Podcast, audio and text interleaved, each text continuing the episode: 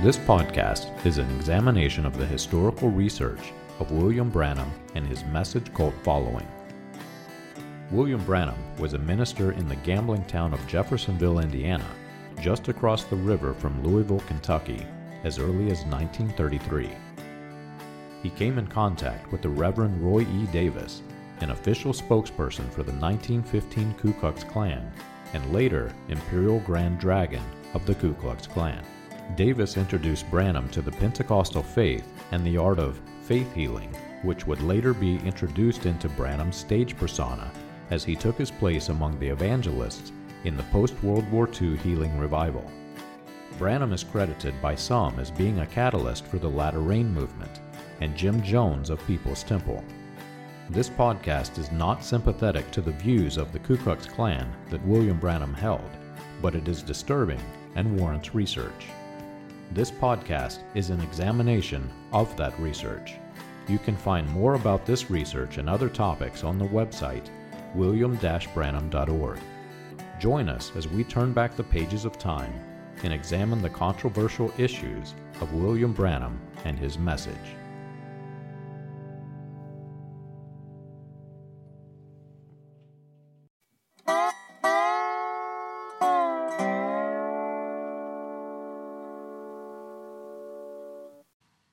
John chapter 10 gives a familiar statement by Christ describing himself as the Good Shepherd.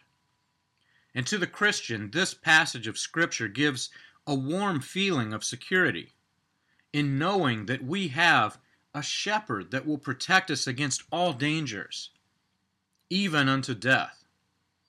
There isn't anything that we, as sheep, can do to make this shepherd turn his wrath against us. We're sheep of his fold. But to those under the spiritual bondage of the religious following of William Branham, this is one of the most difficult passages of Scripture to understand.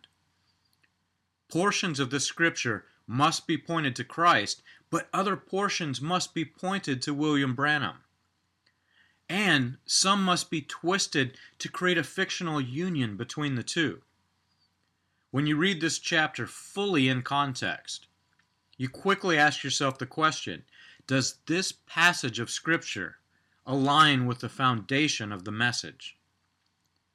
Jesus starts by telling the Jews that there is no other way to enter his sheepfold than through him. And he tells the Jews that everyone who came before him was nothing more than a thief and a robber.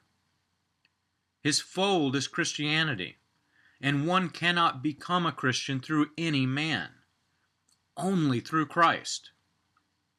This passage says that Christ, also being the gatekeeper, is calling his sheep, and he that goes bef- he goes before them, so that his sheep may follow him, not any other voice. The sheep of his fold, Christians, will not follow any other man. Pastors, as shepherds, are to model their lives after Christ, the Good Shepherd. Not, not that they're to become the door to their own sheepfold, Christ is the door, but they are to care for the sheep that Christ has called into the pastures that Christ has appointed for them. The most important part of this passage points directly to the gospel of Jesus Christ. Verses 16 through 18 says, Just as the Father knows me, and I know the Father, I lay down my life for the sheep. And I have other sheep that are not of this fold. I must bring them also, and they will listen to my voice, so that there will be one flock, one shepherd. For this reason, the Father loves me because I laid down my life that I may take it up again. No one takes it from me, but I lay it down of my own accord. I have the authority to lay it down, and I have the authority to take it up again. This charge have I received from my Father. That's John chapter 10, verses 16 through 18. Jesus did not say that other shepherds would rise for other flocks of sheep. There is one flock, one shepherd. And he is a shepherd that loves his flock enough to lay his life down to save even one of them.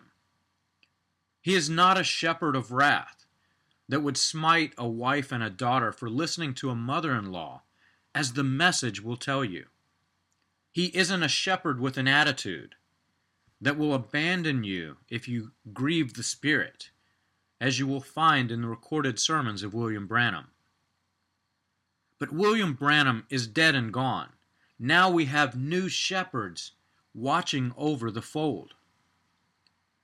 Which shepherd are they pointing the sheep to?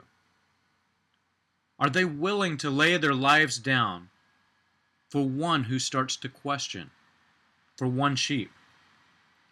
The same passage of Scripture says this He who is a hired hand and not a shepherd, who does not own the sheep, sees the wolf coming and leaves the sheep and flees. And the wolf snatches them and scatters them. He flees because he is a hired hand and cares nothing for the sheep. That's John chapter 10, verses 12 through 13. If you are in the religious following of William Branham, ask yourselves this question Would your shepherd try to lead you back into the fold if you take notice of the conflicts and the deception that you will find in Branham's recorded ministry?